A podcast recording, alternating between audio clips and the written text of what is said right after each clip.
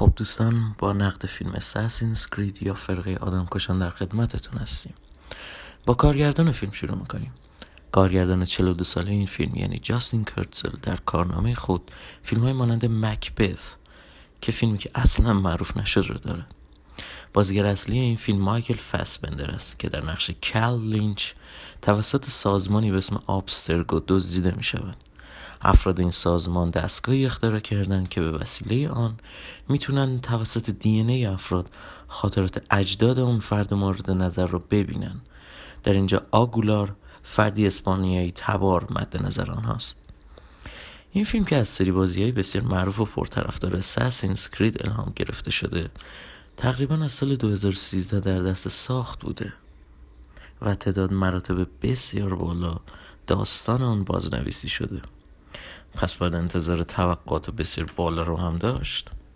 در مورد این فیلم توان گفت این فیلم هم موفق شد هم شکست خورد. افرادی که بازی های این سری رو بازی کردن در هر نسخه جدید انتظار صحنه های اکشن طبیعی تر المان های بیشتر یا به قول خودمون فنای کشتن قشنگتری رو اضافه کرده باشن. که در این مورد این فیلم صحنه خارق خلق کرده. شاید شما با دیدن ساختمان های این فیلم بگین. همشون کامپیوتریه.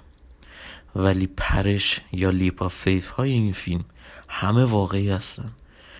پرش های با بیش از چهل متر ارتفاع. اما خب مواردی هستن که فیلم در اونها شکست خورده. مثلا داستان. داستان همانند سری بازی شروع میشه. یکی میدوزدن و میزنش داخل دستگاه. ولی فرق بازی و فیلم در چیست؟ خب بازی کاراکتر رو آروم آروم به جلو می‌بره.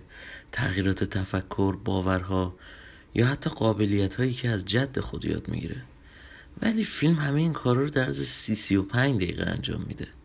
یه جیره انگار کاراکتر رو دارن هول میدن که به مقصدش برسه.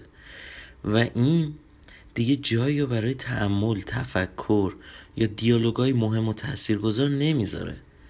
حتی پایانی که این فیلم داره به قدری تخیلیه که هم منطق یه بازی که باید بی منطق باشه هم دوره که در این مورد فیلم شکست خورده.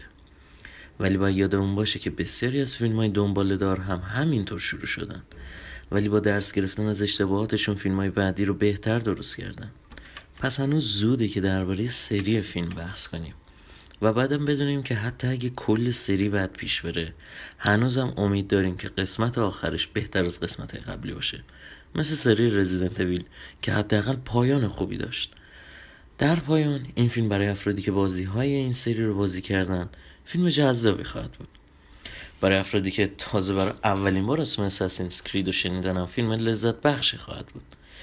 ولی برای افرادی که به دنبال پیچیدگی داستانی یا قافلگیری تو فیلم هستن اصلا توصیه نمیشه. من پیمان هستم و اینجا کانال منتقدین.